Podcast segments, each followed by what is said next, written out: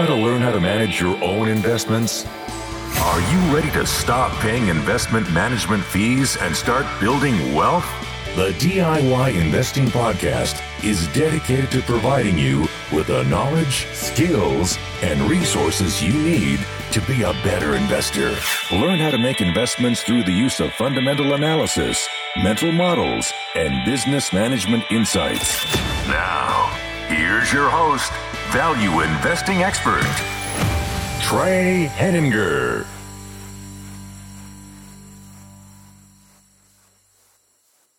Hello, and welcome to episode 63 of the DIY Investing Podcast. My name is Trey Henninger, and I'm your host. In today's episode, I want to discuss the alignment between portfolio management and investing strategy. Before I get started, I want to make a short request. If you haven't already, please consider giving this podcast a rating and review today. You can rate this podcast in your podcast player. I would really appreciate your ratings as that helps me to grow the show's audience. If this is your first time listening to the podcast, be aware that I also write a blog at diyinvesting.org.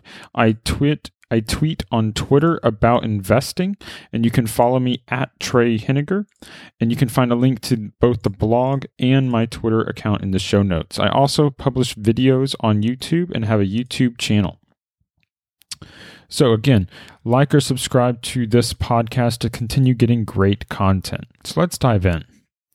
So, the topic for today that we're discussing is the idea that your investing portfolio should reflect your investing strategy. You see, the point that I want to make and the key assertion throughout this show is that not every value stock is right for every value investor. So I'm a value investor. I believe that a core principle and tenet that underlies my investing strategy is that I want to pay a cheap price and get more value than I'm paying for something. So I want to buy dollars for 70 cents or less. I want to get a good deal. I want to save money on my purchase price and have that be a key proponent of how I earn money in the stock market. So that's an underlying tenet of my philosophy, and it's the general underlying component of the whole podcast and through each episode that underlies a lot of the topics that I discuss is that we're trying as value investors to buy something for less than it's worth. This is a difficult pastime. It's difficult because people disagree on what assets are worth, and there are so many different assets out there. But What's critical is to recognize is that just because an asset is on sale or an asset trades for less than what it appears to be worth does not mean it's an asset that you, that you should consider buying. And I'm using asset here very broadly because it can define be applied to many different things. Just like you can flip cars or flip houses, you can buy a car from a junkyard, fix it up, and sell it um, to to double your money. You can also buy cheap houses at bankruptcy auctions, turn them around and sell them for a profit. You can do the same thing with stocks and bonds. You can buy them when they're cheap and sell them when they're they're more expensive, and that's a way of earning money in the stock market. But just because an asset is cheaper than what it's worth does not mean it is an asset that you should buy. Just because a stock is cheap does not mean it fits your strategy. So you need to be aware of what the lines are around of which companies and which types of investments fit your investing strategy. And you not only need to be aware of this, you need to make sure not to make a mistake in buying what you're not supposed to buy. Let's dive into kind of a little bit more detail here to what I mean. So I consider probably my preferred companies that I like to buy. I like to buy quality companies. I've talked a lot in the podcast before about how to identify quality businesses, what are the key characteristics of those businesses, and what makes them predictable and allow you to make money by buying quality businesses. So it means that because I'm focused on quality businesses, that I'm going to be attracted to certain things. But I also want to buy those quality businesses at cheap prices. The difficulty becomes when quality businesses are not available at cheap prices, but other types of businesses are. And this is going to be a common struggle that I go through with my strategy. Now, some of your struggles might be a little different, so you need to adapt that to your way of thinking. But one of the struggles that I have is that when I'm looking at investments, every investment can be valued as the discounted cash flows discounted the all of the sum of all future cash flows discounted back to the present. I've talked before about the discount rate that I like to use is 10% and that I'm looking out in cash flows into the future. And so, even though I don't tend to always use a discounted cash flow model, it's the way in which I'm thinking about my investments, which means if I know a company is going to provide dividends of $100 a year and those dividends are going to grow, then I can make a valuation for that company. But just because I determine, let's say the stock is worth $50 and it's trading for 30, doesn't mean I should buy it. And I think this is a counterintuitive concept for people because the other piece that I'm running in my portfolio is I'm running a very concentrated portfolio. My ideal portfolio setup is to own five companies at a 20% weighting in each of them. Now, what does that mean for my portfolio matching my investing strategy? You see, my investing strategy is to own five companies at 20% each and it's for those companies to be high quality companies. And those things match because you can't concentrate your investments in a company that's not high quality. And you can't concentrate your investment in a company that is not high conviction because it causes the strategy to break down. For instance, if I were to put 20% of my portfolio into a company that fails or goes bankrupt, that's devastating to the portfolio. If instead I was run, running a diversified portfolio and I'm running 30 or 50 stocks, let's say I have 50 stocks and only put 2% into each company. If one of the 50 stocks goes bankrupt, that's not devastating to the portfolio performance. What it means is that you can be willing to invest in companies that might have a catastrophic failure risk if you're investing in a diversified portfolio. But if your portfolio is not widely diversified, then you have to fully eliminate any company that has any reasonable chance of catastrophic failure risk if you're going to invest as a concentrated investor. And this has become relevant to me as I've grown my investing experience because I've learned to screen out additional types of investments that I otherwise wouldn't consider, that I would have considered in the past, but I don't anymore as I've concentrated my portfolio more and more. And this can be a problem because other investors are going to influence you and the types of companies that you're interested in if you spend any time at all talking to other investors, reading the writings of other investors, you're going to be influenced and th- you're going to have ideas proposed on what is a good investment idea for you. And you're going to want to copy those investors when they're performing well. When you see evidence that their strategy is working, it's going to feel instinctually like you should copy some of what they're doing. It is difficult to see other investors earn 30% annualized returns if you aren't earning that. And then you're going to start to wonder what are they doing differently than I am? Why is their strategy working and my strategy isn't? And the key point is to remember that your strategy is going to be different from other investors. And importantly, it's going to be unique to you. But you need to understand where those important parts of your strategy can't be changed to take on other options. One of the common style of investments that value investors like, and I've they've appealed to me in the past as well, are what I'm going to call a coin flip investment, or it's some sort of binary outcome. This is an investment where you know Mohnish Pabrai talks about them a lot. It's the types of investments where maybe heads I win and tails I don't lose that much. So the idea is maybe you triple your money if it flips heads, And if it flips tails, you might lose 10% or 20% or something along those lines. It's not a huge amount. Maybe you only lose a couple percent. Um, but you're waiting on some sort of binary outcome. Maybe this is a biotechnology company that's waiting to announce a product. Maybe it's a company that faces a lot of operating leverage or has a lot of leverage. And if it works out, you can double or triple your money very quickly. And if it doesn't work out, well, then the outcome could be potentially bad. Maybe the company goes bankrupt, but un- but less likely than they go bankrupt. Maybe you have a situation where they could either double in a year or they're going to lose half their money in a year. Those types of situations can be very interesting from a value investor. So let's take away the example of double in a year and say it's going to be either double in a year or you lose 20%. Well, if you say each of those two probabilities has a 50% chance of success, then what you have to do is you can do a weighted average of the two possibilities and say what the net current expected value is of that investment. So if we say 20% loss would mean that your starting $100 investment would be $80 in a year, and we have a 50% chance of that success.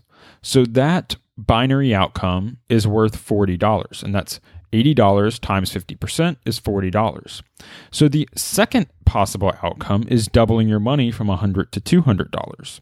Well, this outcome is worth $200 with the 50% chance of success. So 200 times 50% is $100.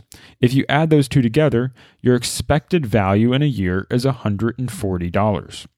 This would mean if you have outcome investments like this, this is very attractive because now you have you're putting in $100 with an expected value in a year of $140.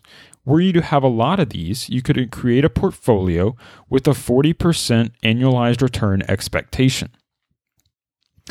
That's attractive, but it's not attractive for every value investor. This is an attractive outcome for diversified value investors because what happens is if you have 50 of these ideas, this can be really good. You can fill a portfolio with 50 of these ideas, and half of them are going to work, half of them aren't.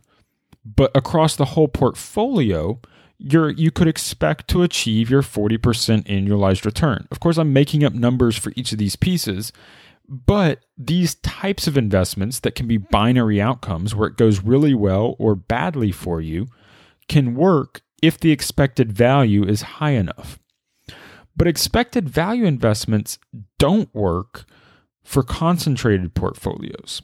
If you were to put an expected value investment into a portfolio of only five companies, well, let's say you only have two of those investments.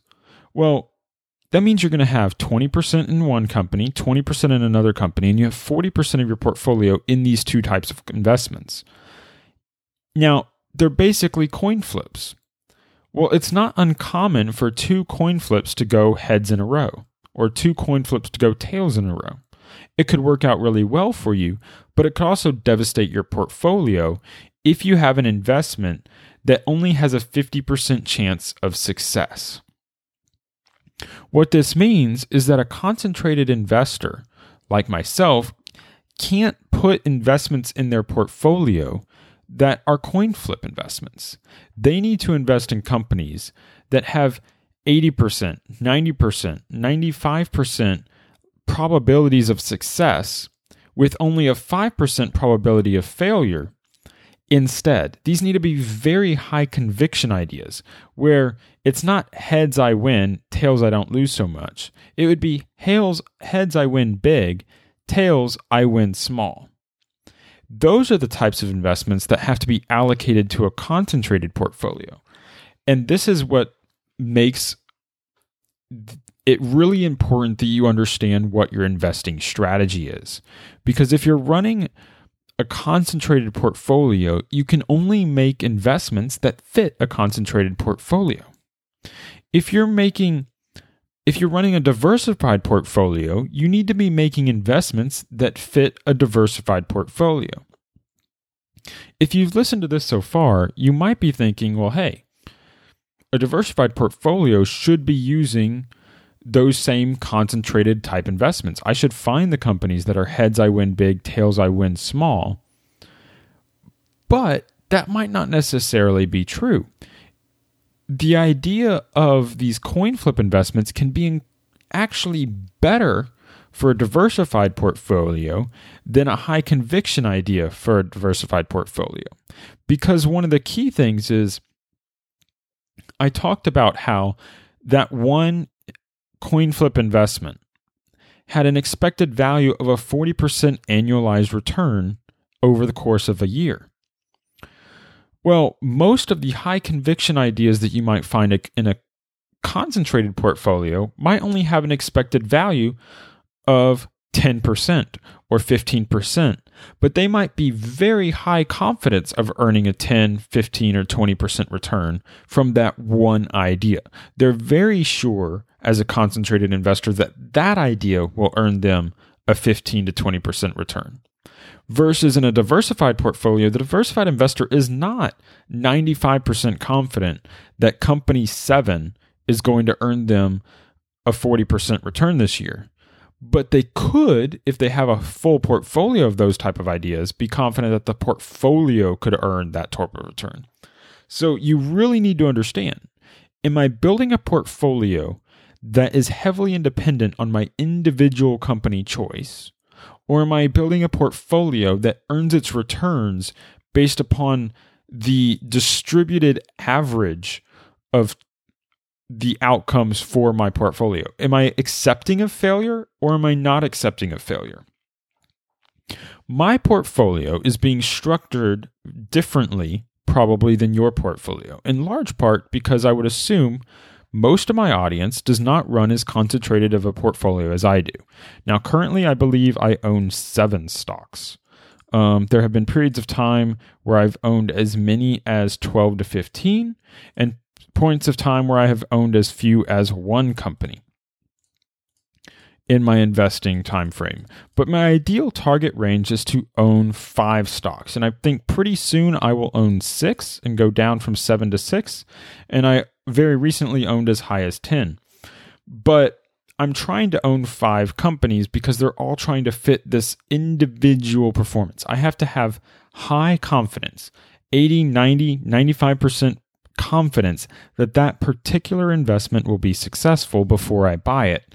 And I'm not building a portfolio so much as a set of individual companies that I want to perform on their own.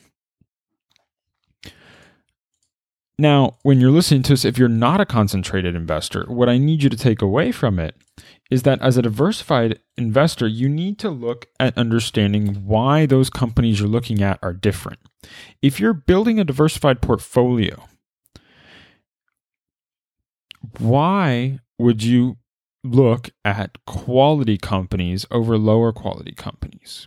There's been a lot of research on the outperformance of net net companies and these are basically, you know, companies that are trading for less than the cash on hand or deep value companies, incredibly, incredibly cheap companies, but not necessarily net, net companies. And how port- diversified portfolios of deep value and net net companies can outperform portfolios of higher quality companies. But the only reason those work as a strategy is because the turnover rate is high. What you're doing is you're buying a lot of companies and you're allowing some to fail and some to succeed. A net net portfolio can tolerate a 40% failure rate because the 60% success rate makes so much money that it can offset losses for the 40%. A concentrated portfolio needs a failure rate much, much lower. You're talking a failure rate less than 10% in order to still meet its return target. So, when you're thinking about the companies that you're researching, you need to be thinking through these filters. If you're a concentrated investor, you need to start filtering companies by quality. You need to filter companies by conviction. You need to filter companies by the highest probability that you can attain your minimum return target. For me, my minimum return target is 10% a year. So I have my companies ranked by order of I think the highest quality company is the one that's going to achieve me a 95% chance of earning 10% a year for the next 10 years. That's very high hurdle to hit. The second highest quality com- the second highest company in my ranking is expected to have a 90% chance of achieving that 10% return per year over the next 10 years. And that's assuming never selling out in that time frame. So but if you're a diversified portfolio, you don't need to do that. You just need to find a certain set of companies that fit a certain set of characteristics that tend to outperform when it's developed as a total portfolio. What this means is that you might be spending your time researching companies that are not important or that are not optimized for the strategy that you're implementing. I hope this is making sense. If it's not, please give me, you know, send me an email at trey at diyinvesting.org. I'd love to hear your feedback on these um, podcasts, but I'm trying to make sure that I communicate this issue. And it came up as an idea because as value investors and as investors in gen- general, there's many different types of us. There's deep value stocks, there's quality stocks, there's momentum stocks, growth stocks, there's different portfolios, there's concentrated portfolios, diversified portfolios, there's special scenarios and special events um, portfolios, those that focus on turnarounds, that focus on buyouts, all sorts of stuff going on. And each person is going to have a unique take on what they're looking for. And I find it interesting because I put out a, a, a piece on Twitter on January 1st, and it was basically that my top investing goal for 2020 was to find one company that's worthy of putting 20% of my portfolio into. And then the second piece was to actually put uh, 20% of my portfolio into the company. And what I've found incredible is the number of people that have sent me ideas simply because I published that, and they're offering me ideas for what stocks might meet that criteria. Now, some of the stocks that I've received meet that type of criteria. They're the type of company that would allow me to be able to put 20% of my com- money into it. They're high quality. They're growing. They, they're a company where you could build a high conviction. I haven't found these ideas yet. I haven't, I mean, I haven't researched all of them to say, oh, I've found my 20% investment for the year. But I can quickly look at an idea and determine is this a type of company that fits my investing style? Is this the type of company that I could put 20% of my portfolio in? Does it have catastrophic risk? If it does, I eliminate it. Can the earnings be predicted 10 years out, five years out? Can I put a prediction on earnings five years in the future for 2024, 2029, and say this is a small range where I think the earnings will be? If not, it doesn't fit my investing style. It might fit yours, but it doesn't fit mine. Another one was Are these companies that face a lot of business risk? Is there a lot of competition? If it faces a lot of competition, it can't fit into a concentrated high conviction portfolio.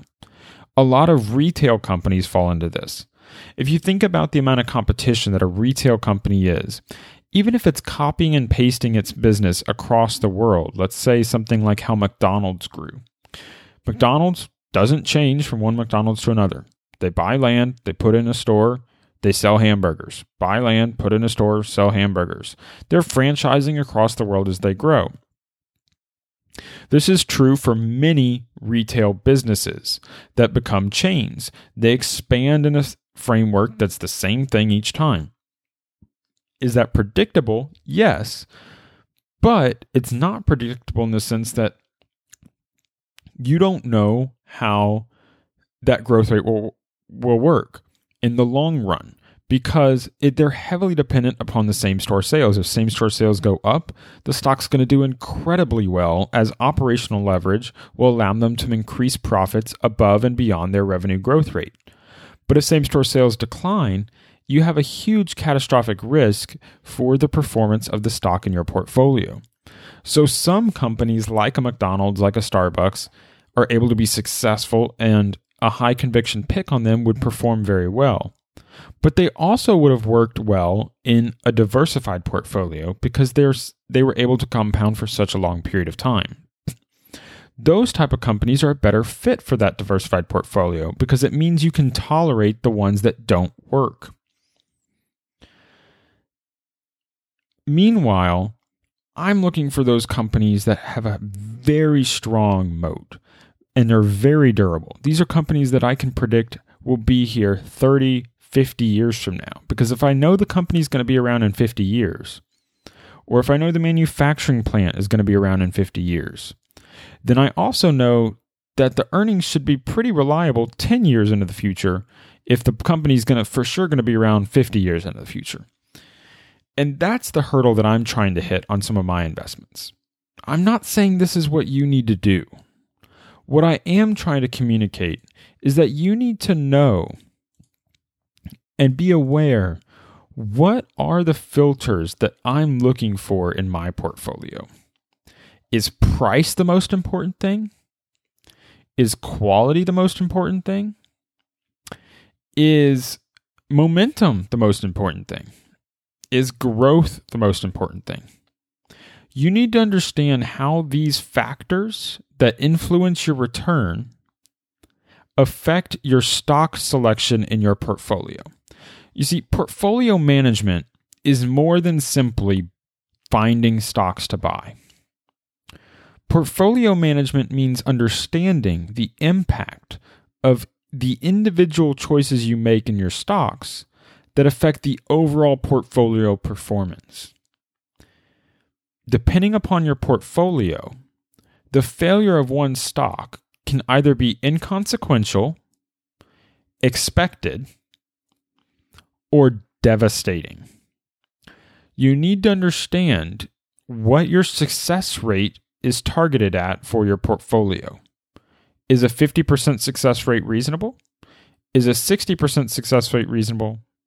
Is a 90% success rate reasonable? Or is potentially a 30% success rate reasonable? Before you say that a 30% success rate is unreasonable, just remember if you had a 30% hit rate in baseball, you'd be one of the best hitters in the professional league.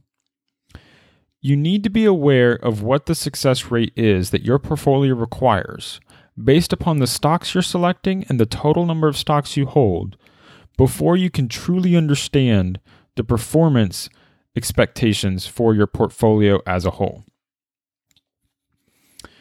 In summary, portfolio management is a critical means by which an investor implements their investing strategy. Everything flows from your portfolio decisions, including returns, risk, and your general feelings and emotions of investing during your investing time frame. Therefore, it is critical to align your portfolio and stock selection with your chosen strategy. Concentrated investors should not be buying deep value stocks. By the same token, diversified portfolios are better able to incorporate coin flip or expected value stocks with binary potential and a high expected value across multiple companies. Don't make the mistake of building a diversified portfolio with stocks that fit in a concentrated portfolio, and vice versa. Thank you for listening to this show. The full show notes for this episode, including my outline for today's podcast, are available at diyinvesting.org slash episode 63. Finally, this is a listener-supported podcast. If you gained value from today's content, please consider supporting the show financially as a patron. You can become a patron at diyinvesting.org slash P-A-T-R-O-N. Your financial support is what allows me to continue creating this free investing content without any advertisements. If you choose to become a patron of the show, you'll receive exclusive insights into my personal investing process through the DIYinvesting.org membership program. Once again, you can find out more information at DIYinvesting.org/patron. Thank you for listening, and until next time, stop paying fees, start building wealth.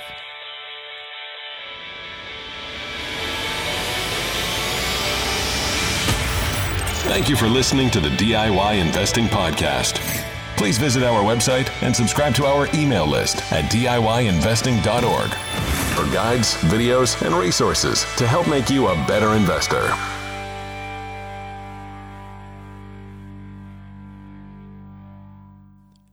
The DIY Investing Podcast is presented for general informational and entertainment purposes only. I have not considered your specific situation or risk profile, and I have not provided investment advice. The information presented on the DIY Investing Podcast should not be construed as investment advice. The views and opinions expressed on the DIY Investing Podcast are those of the participants and do not necessarily reflect those of the show's host or sponsors.